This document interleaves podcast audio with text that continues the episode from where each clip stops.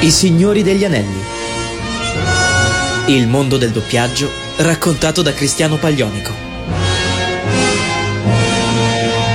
Salve a tutti amici di Radio Animati. Chi vi parla qui è il vostro Cristiano Paglionico di quartiere, che vi dà il bentornati sui Signori degli Anelli, la nostra rubrica dove insieme ci facciamo una bella esplorazione del mondo del doppiaggio, andando a ricercare aneddoti, curiosità, fatti storici, insomma, chi più ne ha più ne metta, solo e soltanto per il vostro giubilo e il vostro intrattenimento. Nella scorsa puntata ci eravamo un po' divertiti, avevamo giochicchiato parlando del doppiaggio all'interno del mondo dei videogiochi. Ce n'erano tante di cose da dire, abbiamo anche fatto un po' di rimproveri alla community dei videogiocatori. Quest'oggi invece andiamo a trattare un'altra cosa, un altro argomento a me molto caro e che immagino lo sia anche per molti di voi. Sto parlando, come da titolo, del doppiaggio degli anime. Oh sì, finalmente è arrivato il momento di parlare di anime. L'ho rimandato da un po', lo confesso, ogni tanto ho buttato qualche hint sul fatto che volessi fare questa puntata e infatti per premiarvi dell'attesa ne facciamo due.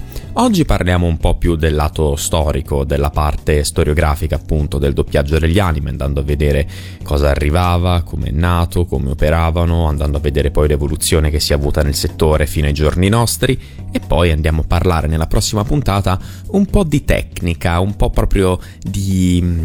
ciccia, di come si doppiano effettivamente gli anime, di che cosa si fa, di cosa ci si mette, andando anche ad analizzare qualche buona interpretazione, qualche performance animata degna di nota. Quindi se siete pronti per questa nuova escursione nel mondo del doppiaggio, se avete le vostre provviste, la borraccia, gli scarponi, le corde, tutto quello che vi serve per partire con me all'avventura, io direi che possiamo tranquillamente tuffarci nella prima canzone che ho scelto per voi oggi della selezione musicale. E sì, lo so, è scontato dirlo, lo dico comunque, tutte le canzoni sia di questa che della prossima puntata sono opening, ending, insert song tratte da anime che mi sono piaciuti tantissimo, che hanno un significato per me e che io voglio in qualche modo omaggiare all'interno di queste puntate. Per la prima volta dopo un sacco di puntate non ci sarà una canzone di Persona 5, miracolo incredibile. Sì, ci sarebbe l'anime di Persona 5, ma lo considero abbastanza indegno. Andiamo dritti al punto, va. La prima canzone di oggi è forse una delle più importanti della mia intera esistenza, intera vita.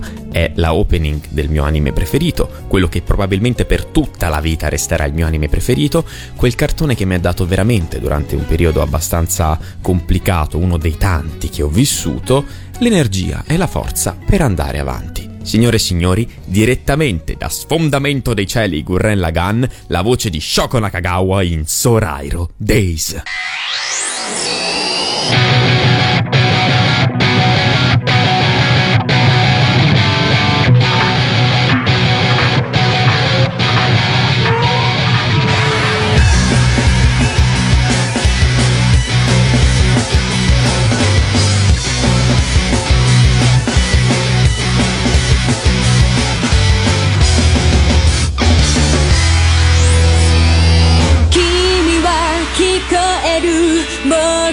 この声が闇に虚しく吸い込まれた」「もしも世界が意味を持つのなら」「こんな気持ちも無駄ではない」「憧れに押しつぶされて諦めてたんだ」「果てしない空の色も知らないで」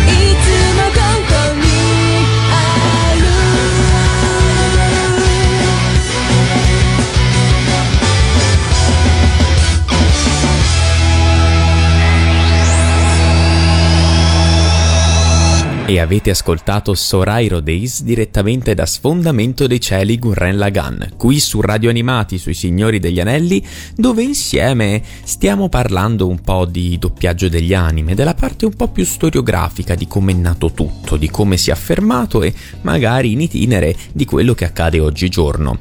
In sostanza, andiamo con ordine, partiamo dal principio, ma con un piccolo cappello. Vi ricordate quando proprio nella primissima puntata vi ho detto come il doppiaggio italiano essenzialmente è nato per una volontà del governo fascista di nazionalizzare sia le entrate che la produzione stessa del doppiaggio? Ecco, contemporaneamente al doppiaggio romano, alla nascita degli stabilimenti di Roma, nascevano anche gli stabilimenti milanesi. Tuttavia, per poter vedere una vera e propria affermazione del doppiaggio milanese, si dovrà aspettare ancora un pochino. Questo perché? Perché dato che la stragrande maggioranza dei contatti del mondo del doppiaggio erano tra società romane e società americane, comunque estere, il doppiaggio milanese tendenzialmente riceveva produzioni o minori o subappalti. Questo, come potrete facilmente intuire, ha portato la piazza milanese ad avere un ritardo, un rallentamento nella sua espansione e nel suo sviluppo, tanto che molti doppiatori milanesi venivano utilizzati praticamente soltanto come speaker e voci fuori campo all'interno degli spot pubblicitari. Sarà soltanto a partire dagli anni 80, insomma, quando Fininvest iniziò ad affidare le edizioni italiane dei cartoni animati mandati in onda sulle sue 3 reti proprio alle cooperative di doppiaggio milanesi, in particolare a uno studio che per molto tempo, per tanti anni, è stato protagonista del doppiaggio degli anime, ovvero Merak Film, lo studio che, per intenderci, ha portato alla nostra generazione dei classici con cui siamo cresciuti, quali per dire Dragon Ball, i Pokémon, Yu-Gi-Oh! Ma perché Fininvest decise di entrare nel mercato degli anime, così, de botto, senza senso, direbbe un certo René Ferretti? In realtà il senso ce l'aveva, ed era, banalmente, mettersi al passo con i tempi, o con la concorrenza dovremmo dire. Sì, infatti loro non sono stati i primi a doppiare degli anime. Già da diversi anni, a onor del vero, era in atto una sorta di importazione di cartoni animati giapponesi dal Sol Levante, tanto che la generazione dei miei genitori è cresciuta con questi prodotti, quali, uno a caso, Ufo Robot Goldrake, uno dei più grandi classici per loro, uno dei cartoni che tanto divoravano, tanto amavano da bambini, è stato importato in Italia, ma non è stato doppiato a Milano da Fininvest, è arrivato sotto altre marche, sotto altre etichette. Tuttavia, come io dico sempre, la concorrenza non può che fare bene al mercato, tanto che l'entrata di Fininvest, che era pronta a scommettere veramente tanto su questo settore, smosse un po' le acque e diede vita a una vera e propria era dell'animazione, una golden age degli anime doppiati, dove arrivava letteralmente tutto quanto doppiato in italiano. Molte reti iniziarono ad interessarsi sempre di più ai cartoni animati provenienti dal Giappone, li chiedevano, commissionavano i doppiaggi, cercavano di accaparrarseli a volte anche loro stessi in primis, ma a seconda della fascia di distribuzione e delle fasce orarie di trasmissione, alcuni cartoni animati subivano un trattamento un po' diverso rispetto agli altri. È infatti ormai arcinoto, soprattutto grazie all'avvento di internet, che in passato ci siano stati dei cartoni piuttosto edulcorati dalle scelte, non dico televisive, ma proprio da scelte alla base, cioè da chi sta più in alto della televisione, dai grandi capi delle aziende di trasmissione, che si devono comunque in ogni caso attenere a delle leggi italiane sulla trasmissione, dei diritti dei consumatori, delle leggi sulla tutela dei bambini e tante altre cose giuridiche e burocratiche di cui sinceramente non ho voglia di parlare in questo momento, quantomeno non nello specifico della legge della burocrazia. Ecco perché, fatti alla mano, è per colpa di essi che la stragrande maggioranza dei cartoni animati giapponesi che arrivavano in televisione erano edulcorati, erano fortemente censurati rispetto alla versione originale. Questo perché, appunto, c'è una politica italiana un po' più stretta rispetto a ciò che si può mandare in onda in televisione e soprattutto ciò che si può far vedere ai bambini, perché sì, bisogna considerare il fatto che spesso e volentieri un prodotto animato in Italia è considerato un prodotto per bambini. Andremo ad analizzare nella prossima tranche il perché una logica del genere oggigiorno, ma soprattutto anche all'epoca, quando ne arrivavano veramente così tanti, non era veramente applicabile, che bisognava fare una distinzione, ma non lo faremo prima di ascoltarci la seconda canzone che ho scelto per voi. E siccome proprio stiamo entrando nel vivo di questa puntata e una sveglia ve l'ho già data, adesso voglio darvi proprio il buongiorno. Signore e signori, i Burnout Syndrome con la prima opening di Dr. Stone, Good Morning World. Ohayou sekai, Good Morning World.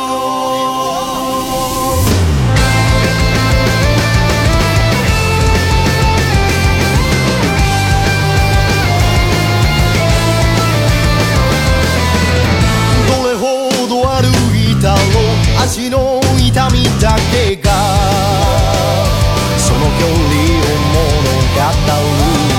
nagai yoru o koeta zekkei no kitai ga yoboku o ikashite iru kamigami no leihou shinryoku no hyuuei gankutsu no saiyou soukyuu no hate tohashite miseru gekkai wo mai oshin no sumitsumi made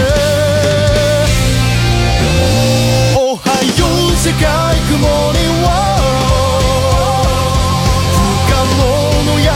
を払って神話を日常に変えていくほどせゴーデムズ石に導かれ世界を広げよう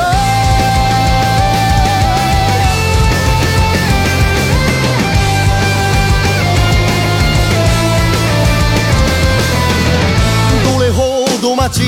ても胸の鼓動だけはこの命を与える幾億幾兆の分岐が紡ぎ出すただ一つの今を不甘い迷いかけてゆく不安の雨聖の英雄博愛の賢者伝統の光景革命の奇襲何だってなれる経験はない人の半分は水おはよう世界雲には世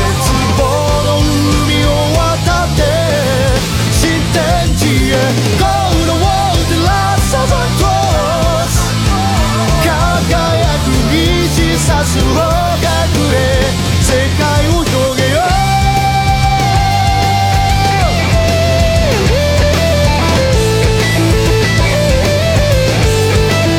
道な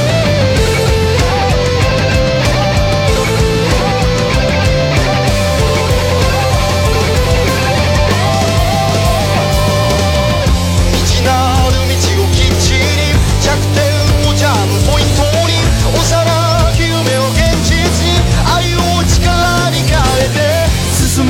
明日はいつだって前人未到の秘境だその英知という気が生きている証おはよう世界雲には不可能の闇を払って神話を日常に変えていくほどせ一歩ずつ石を浮かすようなこの愛を見て世界を広げようさあ今日も人間を始めよう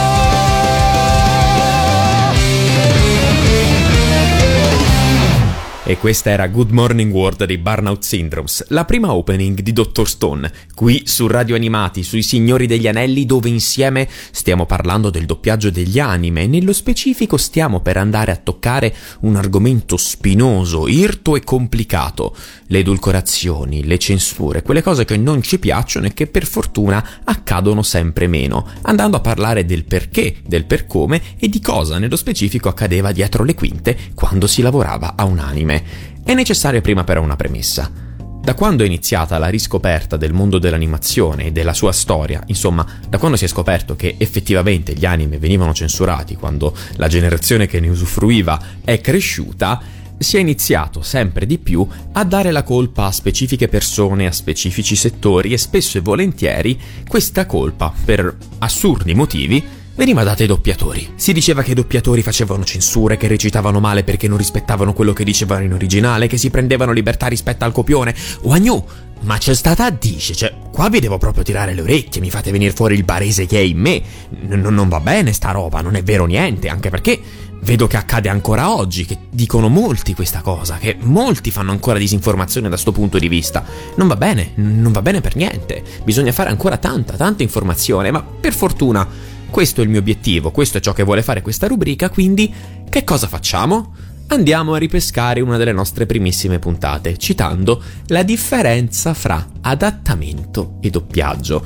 L'adattatore, colui che cura i copioni, ha una responsabilità, il doppiatore, quello che li recita, ne ha un'altra. Come diceva il buon Maurizio Merluzzo in non mi ricordo quale video, io sono responsabile di quello che recito, non di quello che c'è scritto. Indi per cui, se il copione è fatto male, non è colpa dei doppiatori. Per favore, smettiamola con questa assurda polemica. Fatta questa doverosa, anche se lunga, premessa, torniamo a noi. Perché questi anime venivano censurati essenzialmente? Perché, come dicevamo prima, in Italia abbiamo un regolamento molto stretto su ciò che puoi mandare in onda in determinate fasce orarie. Questo perché tendenzialmente ci sono orari in cui tutti quanti hanno accesso alla televisione, anche e soprattutto i bambini. Nella fattispecie poi nei canali tematici queste restrizioni sono proprio così controllate con il microscopio, perché non si può sgarrare neanche di 1 millimetro. Questo però che cosa comportava? Che poiché tutti gli anime, perché tutti i cartoni animati per tanto tempo e in parte ancora oggi in Italia vengono considerati prodotti per bambini, tutti quanti subivano queste censure, tutti quanti venivano edulcorati, tranne appunto in minor parte quelli che andavano in onda sulle reti private, e di conseguenza noi a volte ci beccavamo versioni non proprio, ecco, fedeli rispetto all'originale. E non si parla solo proprio di censura visiva e di adattamento, si parla proprio di cancellare a volte quasi la totalità dei riferimenti alla cultura nipponica. Vi faccio un esempio pratico. Nell'anime dei Pokémon capitava molto spesso che Ash, Misty e Brock si fermassero a mangiare cose che quest'ultimo cucinava e, poiché parliamo appunto di un cartone animato giapponese, molto spesso Brock cucinava roba giapponese, soprattutto onigiri. Ora, questi onigiri li hanno chiamati in ogni modo possibile: panini, focacce, ciambelle, tramezzini, toast, ma onigiri no. Onigiri no. Qua c'è anche un problema a monte, perché si parla comunque di un cartone animato importato prima in America e poi dall'America da noi, ma è calzante. Perché? Perché le politiche americane sono molto simili a quelle che abbiamo noi. Un altro esempio lampante sono i cambi di nomi, tipo serie che cambiano nomi come Dragon Quest, la grande avventura di Dai che diventa i Cavalieri del Drago, o Slayer che diventa un incantesimo dischiuso tra i petali del tempo, nomi di personaggi tipo Rufy che da noi per anni non si è chiamato Rufy ma si è chiamato Rubber. Insomma, se ne sono inventate di tutti i colori. Questo accade per le scelte alla base di cui parlavamo poc'anzi e di cui l'adattatore non ha colpa, perché deve rispettare dei paletti. Se il cliente gli dice niente nomi giapponesi, questo personaggio in originale si chiama Kazuo ma da noi si chiamerà Gianfilippo, lui lo deve chiamare Gianfilippo e non ci può fare assolutamente nulla. Per fortuna questa pratica è da anni totalmente scomparsa, non si fa letteralmente più, soprattutto perché si sta andando verso un futuro dell'animazione proprio espansa a macchia d'olio, con un fandom sempre più grande e che pretende giustamente sempre più fedeltà. Di questo però parleremo nel prossimo e ultimo blocco, perché adesso andremo ad ascoltare la terza canzone che ho scelto per voi. Signori miei, dovete sapere che sebbene fino alle medie andassi molto bene a scuola, dal liceo in poi ho iniziato un po' ad arrancare, andavo un po' malino, alcune materie facevo fatica a studiarle, in altre andavo bene, ma essenzialmente per quanto andassi nella sezione G ero più un tipo da sezione E o sezione End. E questo anime, o meglio il manga da cui poi è stato tratto l'anime, mi ha fatto capire molte cose. In primis che il mio valore non era inquadrato in un voto in pagella, e mi ha aiutato anche a studiare quelle materie che essenzialmente, come dicono dalle parti mie, non mi ingozzavano. Signore e signori, interpretata direttamente da alcuni membri del cast della serie, Jiriki Hongan Revolution, la seconda opening di Assassination Classroom.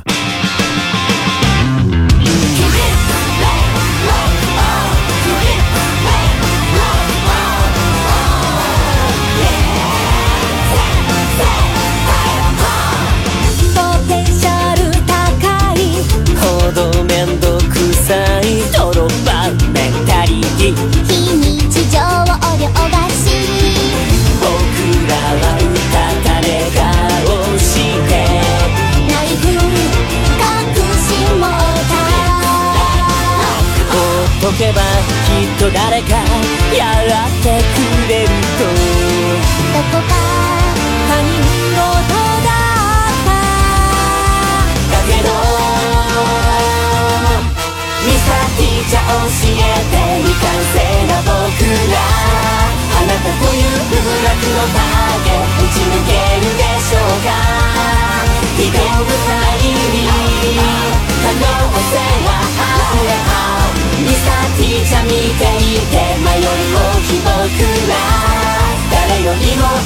たのためにお勉強中ささすみだけがあなたへのメッセージ気がつけいくよレボリューション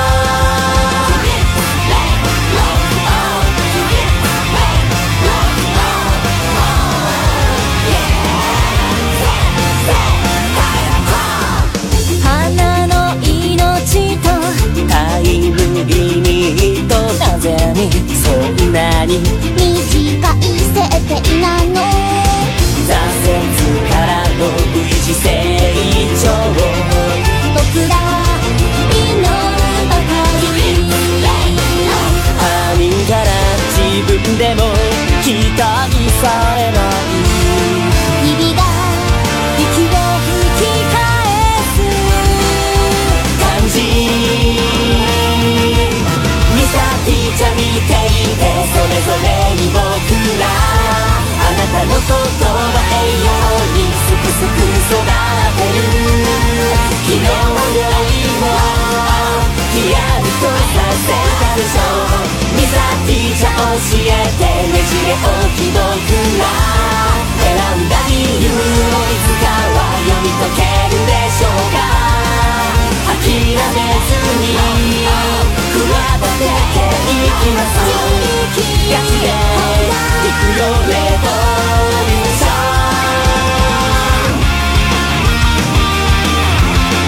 「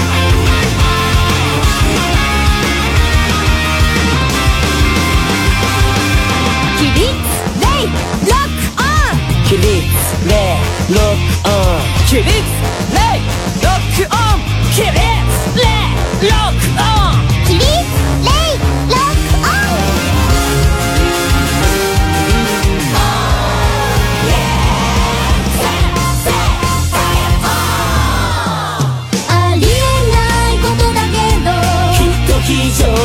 だけど不思議だよね広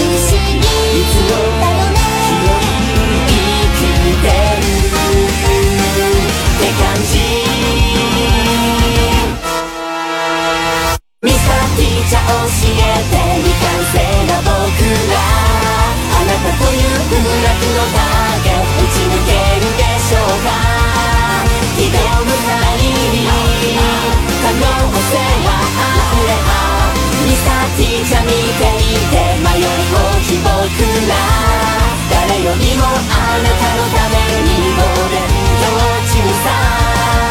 さすみだけがあなたへのメッセージありき本がやめます自力ガチで行くよレボリューション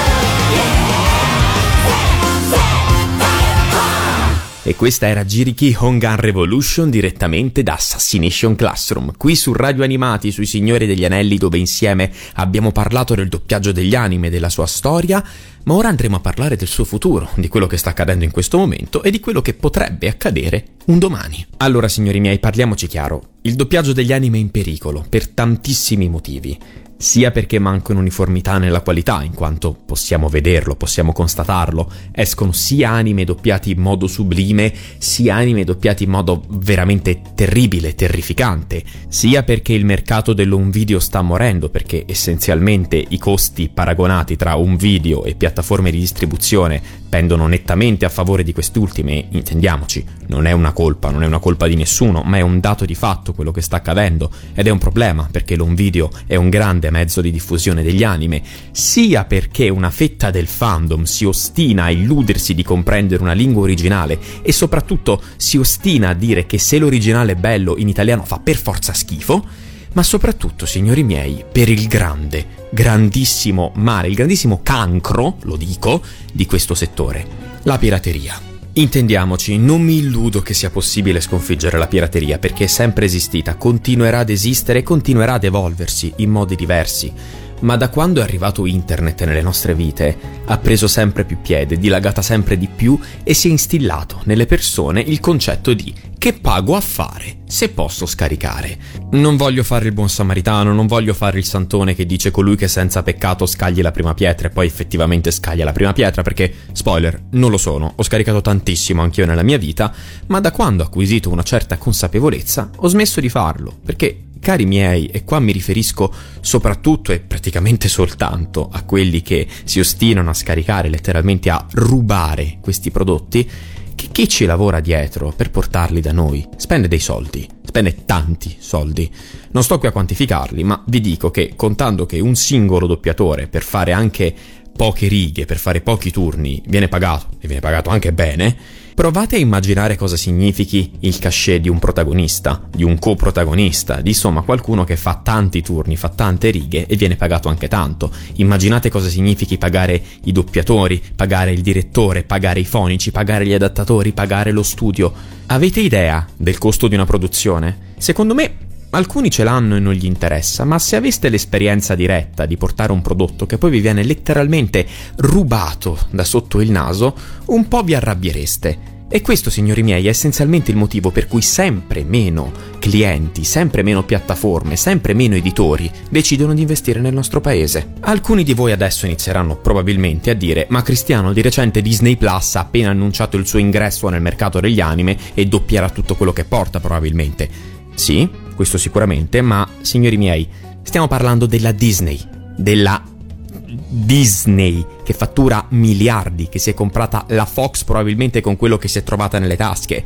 È una compagnia multimiliardaria che doppia tutto globalmente in tutte le lingue possibili e immaginabili. Ma certo che doppierà in italiano, ma è ovvio, ma perché non dovrebbero farlo? Ma possono permetterselo, perché? A, perché non sono un editore soltanto di anime, B, hanno talmente tanti soldi che anche se il settore anime dell'Italia andasse male, sarebbe adeguatamente coperto da mille altre entrate. E vi dirò di più.